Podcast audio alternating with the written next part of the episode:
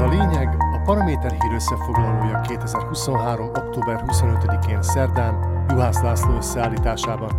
A lényeg a minőségi tájékoztatásból, a Kaufland pedig a jó árakból nem enged. A lényeg támogatója a Kaufland. Mától ismét, már negyedszer is Robert Ficónak hívják Szlovákia miniszterelnökét. A régi, meglehetősen rossz emlékű minisztereket is felvonultató új kormány kinevezése nem volt zöggenőmentes, hiszen a parlamenti szavazás elhúzódása miatt több mint egy órával a kitűzött időpont után adta át a miniszterek megbízó levelét Zuzana Csaputová.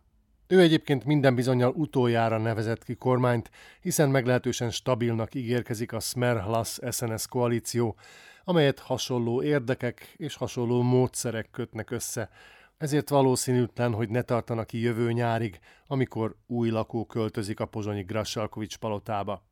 Az új parlament alakuló ülése egyébként azért is húzódott el, mert parázsvita lángolt fel a régi új képviselők között, és a törvényhozás vezetőinek megválasztása sem volt zöggenőmentes.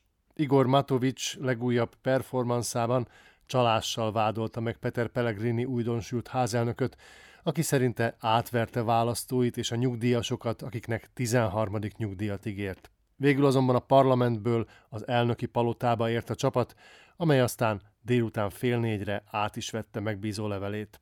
A köztársasági elnök beszédében figyelmeztette a kormányt, hogy valamennyi szlovák állampolgárt kell szolgálniuk. Csaputová külön kiemelte a kisebbségeket is. A következő években várhatóan még sokat hallunk a negyedik Fico kabinetről, amelynek jó néhány tagja már volt miniszter valamelyik korábbi kormányban. Az újrázók között találjuk Ficon kívül Robert Kalinyákot, Ladislav Kamenickit, Richard Rasit, Tomás Druckert és Denisa Szakovát. Kalinyák azonban ezúttal nem a belügyi tárcát kapta, hanem a védelmi minisztériumot vezetheti. Szaková is volt már belügyminiszter, ezentúl azonban a kabinetben a gazdasághoz fog érteni. Érdekes, hogy az új kormányban van két korábbi szmeres egészségügyi miniszter is, Richard Rashi és Tomás Drucker személyében, azonban mindketten más tárca első emberévé váltak, ezúttal már a Hlas színeiben. Jó nagy katyvasz van tehát kilátásban, de tőlük legalább tudhatjuk, mire számíthatunk. Azt csak félve figyelhetjük, milyen külügyminiszter válik az orosz barát és közlekedési főiskolát végzett Juraj Blanárból, vagy mit tesz a kultúrával a Dezinfos Slovan TV üdvöskéje, a nagyon szőke Martina Simkovicsová. Csak jövőre kezdi meg működését az idegenforgalmi és sportminisztérium, amelyet az akut káderhiányjal küzdő SNS egyik versenyzője Jan Krisanda vezetheti január 1-től. Róla annyit mindenképpen érdemes tudni, hogy Putyinhoz hasonlóan judózik, és az SNS a 2020-as választás előtt azért vonta vissza képviselőjelöltségét, mert kiderült, Marian Kocsnerrel évekig írogattak egymásnak, méghozzá nem a cselgáncsról, hanem arról, hogyan lehetne bizonyos állami üzleteket befolyásolni. Közben úgy tűnik Igor Matovics is belátja, hogy az Olano márkanév egyre kevésbé cseng jól a szlovákiai politikai közbeszédben. Szerdán kiderült, hogy hivatalosan is megváltoztatta mozgalma nevét. Az új megnevezés fajék egyszerűségű és szinte hihetetlen, hogy mostanáig egyetlen politikai párt sem viselte. Szlovensko, vagyis Szlovákia Matovics pártjának új neve. Elfelejthetjük tehát a rossz emlékű Olanot, és felkaphatjuk a fejünket, ha valaki az országban szlovenszkót mond, hiszen lehet, hogy a korábbi egyszerű emberekre gondol.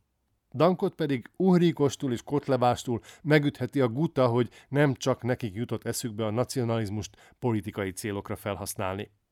Amúgy teljesen érthető, hogy Igorunk szégyelli az általa létrehozott párt nevét, amely egyre inkább visszataszítóvá vált sok választó számára, akik maguk se értik, hogyan adhatták három éve Matovicsékra voksukat.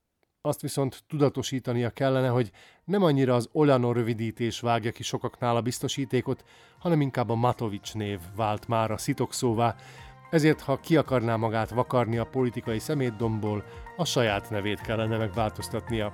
Addig pedig nevethetünk azon, hogy Szlovákia első embere egy bohóc. Ez volt a lényeg 2023. október 25-én szerdán Juhász László összeállításában. Kommentált hírösszefoglalóval holnap este is jelentkezünk a Paraméteren, podcastjainkat pedig a Paramédia rovatban találják, illetve a Spotify, az Apple Podcasts, a Google Podcasts és a Podbean platformjain.